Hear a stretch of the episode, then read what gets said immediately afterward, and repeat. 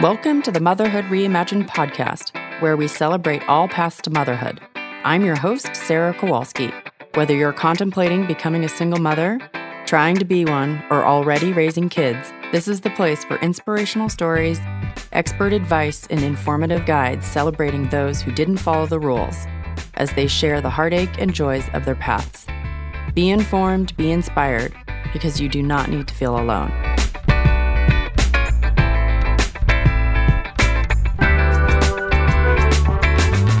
Hello and welcome. Today I'm joined with my guest, Elena. Hi, Elena. How are you? Hi, I'm doing well. Thank you for having me. Yes, thanks for joining me.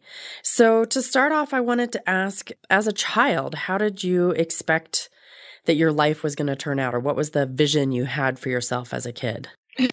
That's a really good question to start. I think I always had in mind that I would be a mom and I was always very interested also in school. So I think I always pictured myself like maybe an, a, a, bit of an older mom or like a working mom, but always the mom thing was always present, I think. Mm-hmm. And how did your path to motherhood actually turn out? so I'm a mom to a three year old girl who's amazing and wonderful and perfect.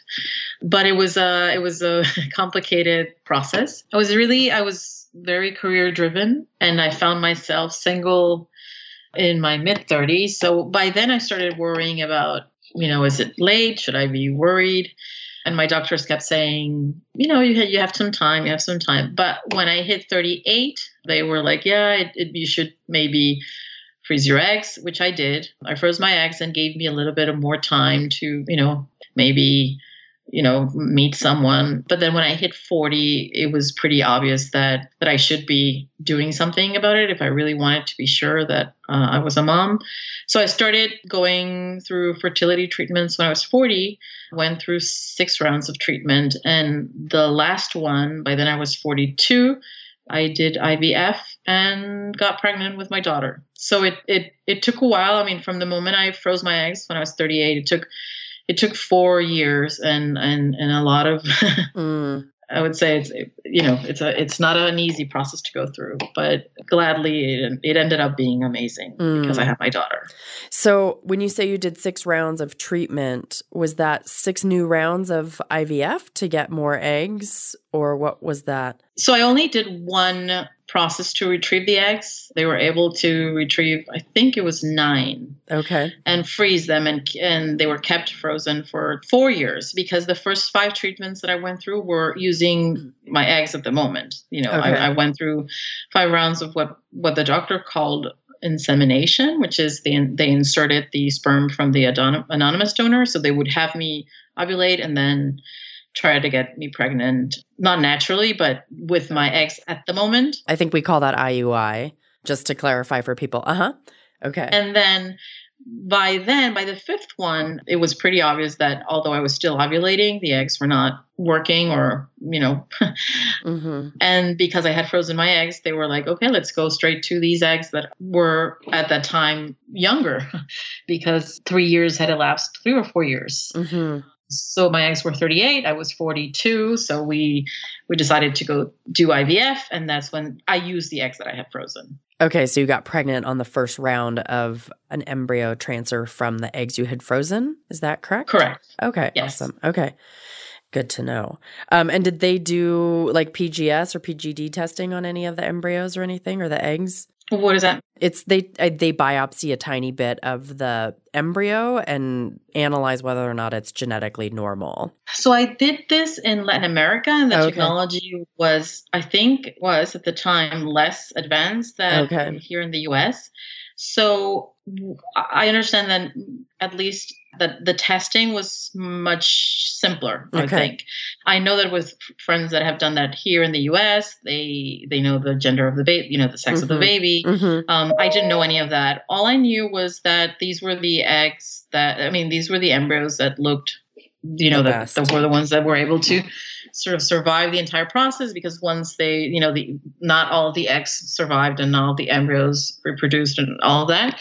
So at the end, the only three that were really viable, they were inserted. So okay. that's what I understood from the okay. process. Cool. Okay. That makes sense.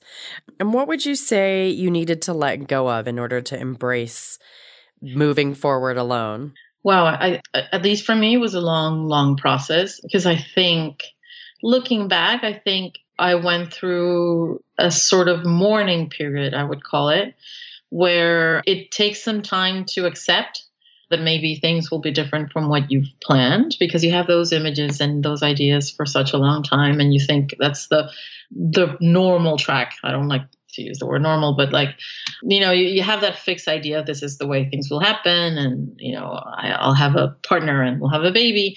So i think for me at least it, it took some work on myself to accept the idea that things could be different and like letting go of expectations i think mm. and then the wonderful thing is that once the baby's there, sort of all of that goes away because you, at least for me, I don't want any other baby. I wouldn't have it any other way just because I want her. But getting there, you certainly, you know, I, I would say that it's it's at least for me, it was a it was a challenging process and and and definitely a mourning process of like mourning letting go of the thought you had for many years of what a family would be in your case. Mm-hmm. Um, yeah, it was yeah. hard work. Yeah. Any particular strategies or ways that you move through that mourning and that letting go process? So, in my case, I saw a therapist for a long time both in trying to get pregnant and during the pregnancy, because I think both things had their own challenges derived from being on your own. Mm-hmm. And I think it helped a lot. I think it would have helped too, which I didn't have, but now that I think about it, that, that would have been ideal. If people have other examples around them of single mothers who've, you know, done the same thing, I think having those sort of references of other successful families with single parents would have been helpful. But in my case, it it took time. It took time to finally decide and mm-hmm. feel comfortable. And and I don't want to. I don't. You know. I don't want to make it sound like oh, and then it was perfect. I I think it it only became perfect when my daughter was there. Until that moment, you're still struggling to, of like to understand and accept how things might be. Uh, that is long gone for me, really, since the moment I became a mom. But mm-hmm. the process was uh, is, is, is certainly painful. Mm-hmm. Mm-hmm. Yeah, I can relate to that. Would you mind talking a little bit about how you chose your sperm donor and your sperm bank, and how that process was for you? Yes, yes. So my, I think I followed two pieces of advice, which I now can't remember if I read them somewhere or something like. It was so much information that it's really overwhelming. Mm. So I used a sperm bank that had anonymous donors. I remember that I only focused on two specific sort of criteria because if there's so much that you can complicate this decision with that I thought, you know, if, if I make this too complicated, I'll, I'll never choose the donor. So I focused on, and this was advice that I had read with regards to adoptive parents, where psychologists would recommend that people choose a donor that generally looks a bit like yourself so that if the child ends up looking like the donor they'll they could still look similar to you. Not because you want your your you know your daughter or son to look exactly like you but also because it it might help the child feel sort of belonging to that family that you've created with him. So i i, I remember trying to choose someone with similar sort of general, you know, the color of their skin and the color of their eyes or the color of their hair. Obviously, general traits because you, you know, it, the donor was anonymous. You, I never saw pictures, but that was one thing I was focused on.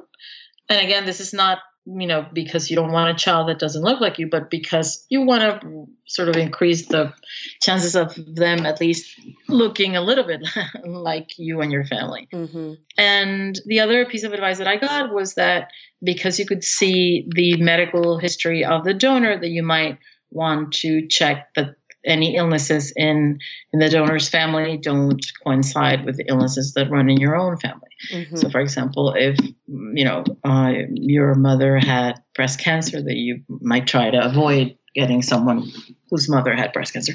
So I remember checking checking the the medical history, Mm-hmm. and uh, with that, I I ended up with like five, maybe five candidates.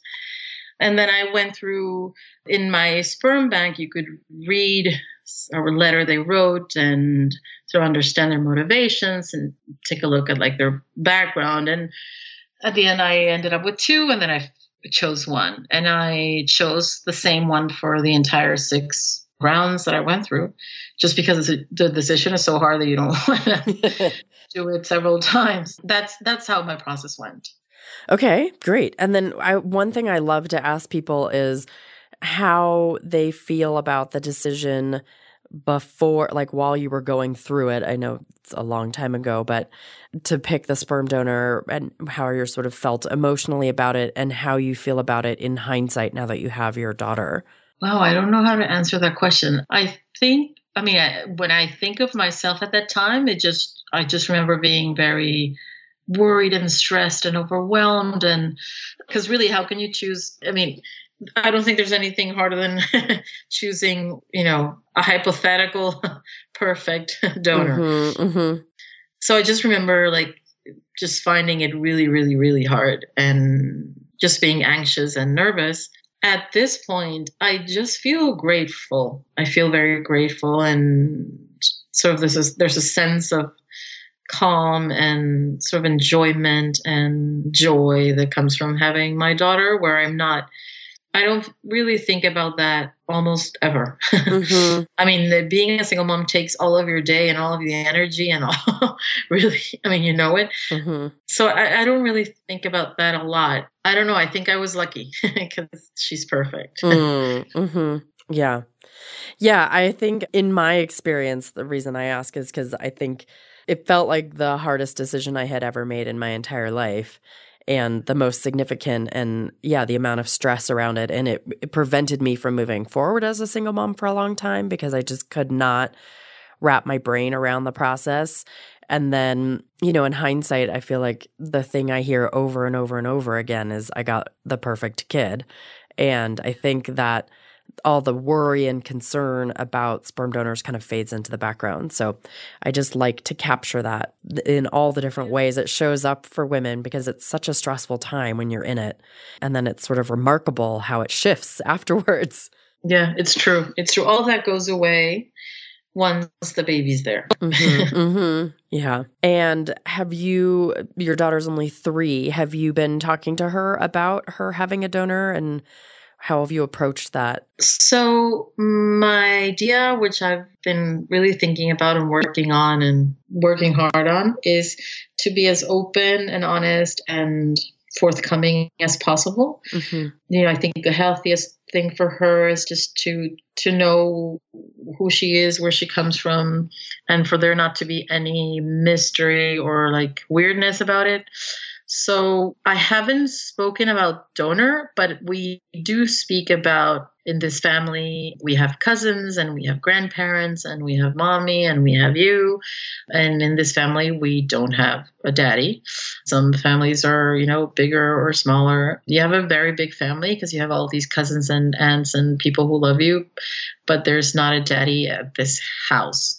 So I'm trying just to, if she mentions something or asks something, I try to answer the specific question adapted to her age and just specifically targeting the question and not going into explanations that she might not understand at this point. So she hasn't asked things like, Where is my daddy or something? She just asks about someone else's or I don't know. The question is still a bit vague. Mm-hmm. And we haven't gone through, you need a donor. We haven't touched on that, but I know that it's coming and I'm trying to prepare for that. Mm-hmm. But I do, I mean, she already, it's very noticeable that by three, she, also, she already knows that there is no dad in the picture. I never wanted her to have the expectation of, oh, maybe there is a dad and he's, I don't know, he's away or he's traveling or something. Like I've heard other families do things like that Hmm. or he died or he, you know i didn't want to do that i wanted to be honest and I, I think i've conveyed the idea already that there is no dad and there there is no dad but um i know that more more specific questions will come Mm-hmm. Mm-hmm. as she gets older. Right. Great. And would you say you have any regrets about how you became a mother and how the process turned out?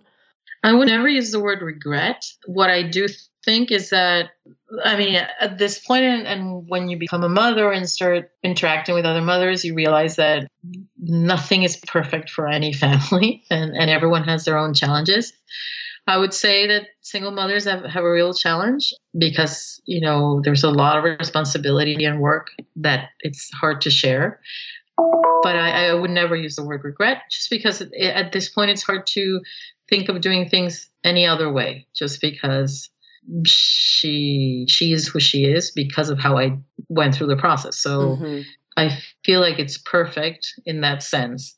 But I wouldn't sugarcoat how hard it is uh, to get here, and and how some days can be really really hard, just because it's it's it's a very exhausting to be a single parent. Mm-hmm. Mm-hmm.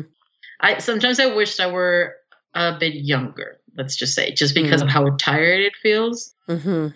and how I think I might have had more energy if I were younger. But at the same time, I when I think of myself making the decision, I know that it took a while to make the decision just because it's such a hard choice to make. So how can you do it when you're younger if you're still sort of, you know, holding on to the thought of having a partner? So it's not easy finding that balance between still being young and healthy and fertile. Uh-huh. Yeah. I don't know if I, if that was clear. So yeah, I, I hoped I were younger Mhm, so that I had more energy. Yeah. But yeah. but no, this is perfect. Yeah. And what's the most surprising thing about how things turned out, would you say? I'm surprised about how normal we are as a family, I would say. How all those worries and just traumatic thoughts you have and just, you know, panicking of thinking that your family will be different or that the experience will be too hard. It really in my case it didn't turn out to be true. We I would say we're, you know, no different than than any other family in in most important ways. So I'm surprised at how smooth I would say our becoming a family has been. Mm-hmm. How happy she is, how comfortable she feels, how yeah, it's certainly when the baby's there, most of your fears I think go away of of just yeah i think your fears of what is this this is too weird this is too strange i won't be able to do this i think those go away and that has been sort of the nicer thing Mm-hmm. and also i'm surprised of how much the love for your child pushes you beyond exhaustion mm-hmm. to be able to do, be there and do everything and manage mm-hmm. because i if someone would have told me that i I don't know, basic things that you don't think about until you become a parent, like never again will you be able to sleep in or not, you know, get out of bed Mhm. early in the morning, ever, ever Mhm. again. Uh, I, I would, uh, Wait till they're teenagers. I think there's hope. Oh. then they sleep really late, I've heard. I don't. oh God. I don't- so I don't know. I, I just I'm surprised about the strength that you pull from within Mhm. to to to manage because it's tiring, Mm-hmm. but it's only good things. Yeah, yeah. Do you think your path to motherhood has in any way changed or altered the relationship you have with your daughter? Well, I think I don't know if this is just specific to being a single mom, but I definitely feel like the fact that she was so that I fought so much to have her, that she was so wanted and so you know that it didn't come easy. I think it it it sort of colors you as a mom that you know it's not the same thing as to like getting pregnant really young or easily. So I Mhm. think that when you, you know, I, I think that affects the, the type of relationship you have in a good way, in a positive way, just because they somehow they know that they were so much wanted. Mm-hmm. And also, I, I'm when you get pregnant older and it's hard, it's easier to understand the privilege and blessing and miracle and just miracle that it is to have a child. So I think it's easier to feel happy and appreciative and because you know how hard it is and and you meet a lot of people who don't get pregnant and struggle. So I think you become humbler and more appreciative of, of of that joy mm-hmm. of becoming a mom just mm-hmm. because it, it was so hard and and and I think this is true for anyone who goes through fertility treatment. Like you see other stories, you you meet the other moms there struggling, the other couples, and people go through horrible situations to become parents. So it's easier to be appreciative. Mm-hmm. Mm-hmm. Yeah, I love that. What advice would you give someone if they were struggling to be a mom or, you know, faced with that choice whether they should move forward alone? What would you and you know, they're kind of looking at what they had always dreamed and planned and trying to make a decision. I think I, I, have two thoughts. The first is to talk to someone you have a good relationship with, who you can confide in, just because it's easier to think out loud with someone else and get. You know, I, I wouldn't do it on my own. Is what I'm trying to say. Like you, you want to hear other people, and in the end, it's you who makes the decision. But I would share with someone who you trust, just because it's really it's a it's a hard thing to go through. And the other one, I think the piece of advice that I got that helped me make the decision and feel comfortable with the decision, someone told me, and this is true only for women, women have their entire lives to do everything. You know, have a great job, have a great boyfriend, get married, get divorced, for everything except for having kids. For having kids, there's a time limit. Mm. That's the only thing, you know, in a woman's life that is not, you cannot do you know, for your entire life. There's just a limit. So, whatever other thing you wanted to get or be or do, whether it was, you know, finding a good partner or, or getting a promotion or making more money or doing this or traveling, whatever, there'll be time after afterwards. Whereas this has an expiration date. So, the thought of me losing that window made me decide to just do it. And then, yeah, and that, that helped. That really helped. So those are the only things I could mm. say. I, I mean, what I, what I would think is, and I don't know if this applies for everyone, but it certainly is not a decision to be made in an impulse. I, I, think it, it takes time to get you know comfortable with the idea and go through it and make sure you have a support system because there'll be you'll you'll need help Mm-hmm, mm-hmm. Yeah, I've never heard that distinction before. I really love that of like every you have the rest of your life to do all of it except the having kids. I think that's that it's is true. really powerful because it's very true. Yeah. yeah. In what ways has being a mother been different than what you expected, or uh, like how I like to call it is like a reimagining in and of itself? Yeah, I certainly have gone through what everyone you think is a cliche, but then you experience it yourself of like just experiencing love in another degree that is that is unlike anything else, and that I don't think it's it's possible to even think understand unless you're going through it. So in that sense, I think I'm I'm exactly the same way other moms are, of just being surprised with my own capacity mm-hmm. to love in such a you know profound way. And then I, I, I think that what has surprised me also is that contrary to all my fears and worries and anxieties in deciding to get pregnant on my own and have a child i'm a very calm mom. That there's a i think part of the joy it also brings like tranquility of like easiness not that it's easy to be a single mom, but there's there's this feeling of peace, I think, with having your baby there and seeing that it was possible and that I mean there there's definitely bad days, but you're somehow, you know, moving forward and making a home for for your baby and you. So I'm it has surprised me to see how comfortable I feel. That's that's what I would say in in being her mom. Mm-hmm. That's really lovely. What do you love most about being a mother? I would say, I mean, I, I would definitely say that a, a baby or brings happiness unlike any other thing in life. I had never experienced the joy that you feel repeatedly from really small things in life with a baby around or with a small child around.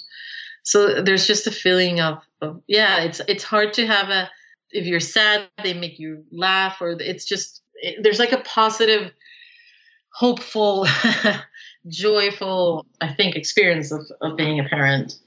And then i i'm just grateful that i'm that i got the chance let's just say to experience it. So now when i think of myself before her i feel like my life was incomplete. I think it things fell into place once I became a mom.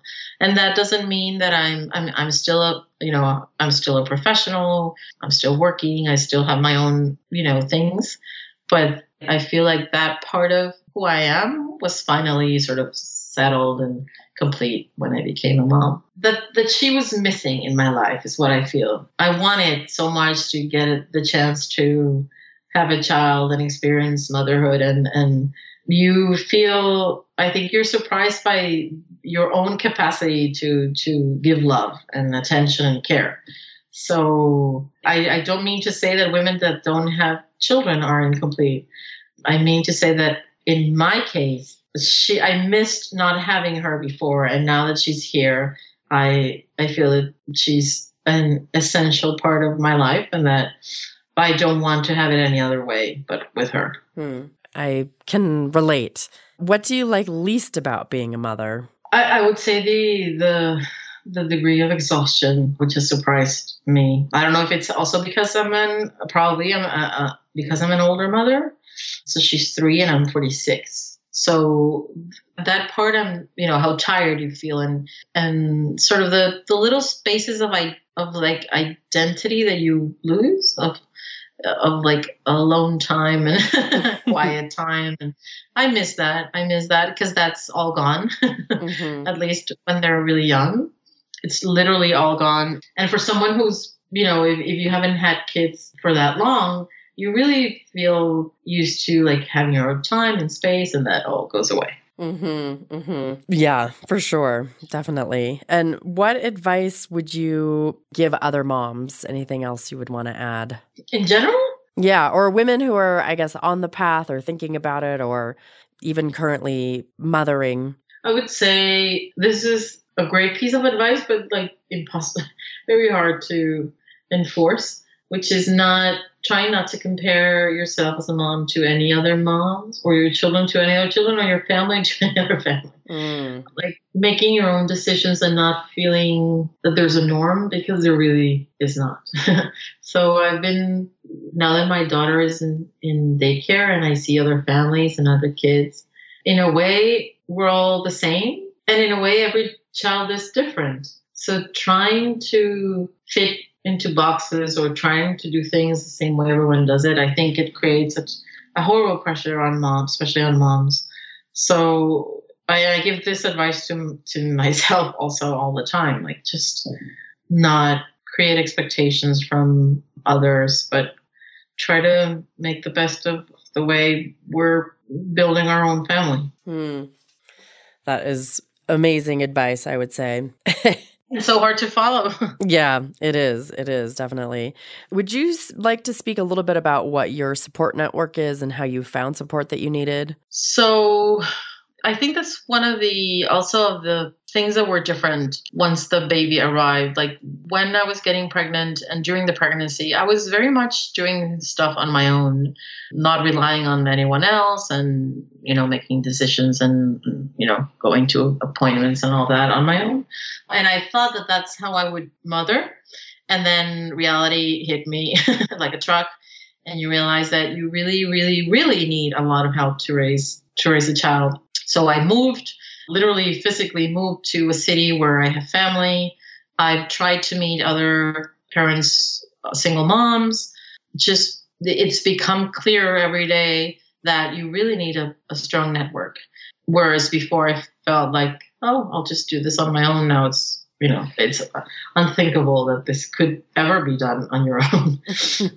so I I rely on my family and I moved to a city where I had more family and friends. Mm-hmm. And that has made all the difference. Mm-hmm. And it's a small thing. Like things you wouldn't even think of, like if the baby gets sick and the doctor sends the medicine to the pharmacy, are you going to take the baby in the car to go to the pharmacy to get the medicine if the baby's sick and she shouldn't go out? So just small things that you would never think of until you're in the situation. So that's when you need someone you can call and say, Can you pick this up from the pharmacy? Mm-hmm. Or when you get sick, which also happens, who takes care of the baby? Just small things that you, especially if you're like a professional woman, you you're like, oh, I'll do things on my own, and, and that all comes falling, mm-hmm. tumbling down once reality hits you of like, no, you need help. so I think there's also a humbling experience in being a single mom of like, yeah, ask for help, accept help, look for help, mm-hmm. cry for help, accept any offer of help. Mm-hmm. And then there's always kind, nice people around. Mm-hmm. Yeah, I think that's very true. I having flashbacks to like my kid sick in the back of the car trying to get to like the drive-through pharmacy and they're trying to tell me it's closed and I have to come back and I'm going to have to go in to get it and so I hear you. yeah. Yeah, it's horrible. It's horrible. yes. Anything else you'd like to add before we close? I mean, I, I think that Motherhood Reimagined and these types of initiatives are so wonderful just because it's nice to get in touch with other people who are going through the same thing you're going through, similar families. And I think definitely for my own process, it would have helped a lot if I knew other mothers or I had access to resources like this. So I think it's a it's a wonderful resource and I'm glad to take a part, a small part in it, mm. if that helps any person out there who's like, oh, maybe I could do this on my own. Is it possible? Mm-hmm. and it is. Mm-hmm. Yeah, exactly. I mean, that's exactly why I've started the podcast because I think hearing the voices of other women who are doing it and hearing all the different ways they make it work and really celebrating all of it is so important because it is hard to find people. And I made the choice largely in isolation without knowing other single moms. I think it took for me, sort of meeting like one single mom. And then I was like, oh, she has a life and she can do this. Or I don't know. It was like, it, it just this bulb went off. So I really hope that this project does help other women. So I really appreciate your time today. It was my pleasure. Thank you. Take care. Bye bye. Good luck. Thanks. Bye. bye.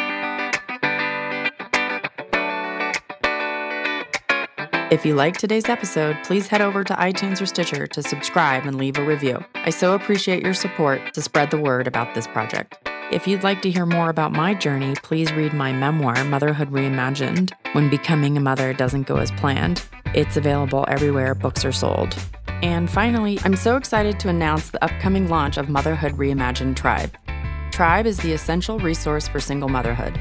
So, whether you're contemplating becoming a single mother, trying to conceive, or raising donor conceived children, then Motherhood Reimagined Tribe can help you embrace your own unique path to motherhood. With our informative guides, blogs, books, services, and support, Motherhood Reimagined Tribe is the perfect place to get the advice and support you need to become the mother you want to be. I'm currently looking for founding members to join one of three tribe masterminds. These masterminds are small, intimate groups of women who are at the same stage of the journey as you. To begin with, I'll have a group of thinkers and triers, egg donor or embryo support, and solo pregnancy. As a founding member of Tribe Mastermind, you will not only get preferred pricing, you will get access to a huge content vault for information for every stage of the journey, weekly group calls with me to go over relevant topics and connect to others in your stage, and a community forum to connect with others at any time. This will be the cheapest price ever available, so don't miss your chance to join at this rate. If you're feeling really alone and isolated or get easily overwhelmed by the amount of information and decisions you have to make, make sure you don't miss this chance to connect with other women and get access to tons of research that's already been done for you. Head on over to the Motherhood Reimagined website or follow the link in the show notes to apply for your spot as a founding member. Next week, I'm joined with guest Signe from Denmark. She works with single moms in Europe and shares her wonderful distinction about how not to make single motherhood feel like a second choice. Don't miss it. Bye for now.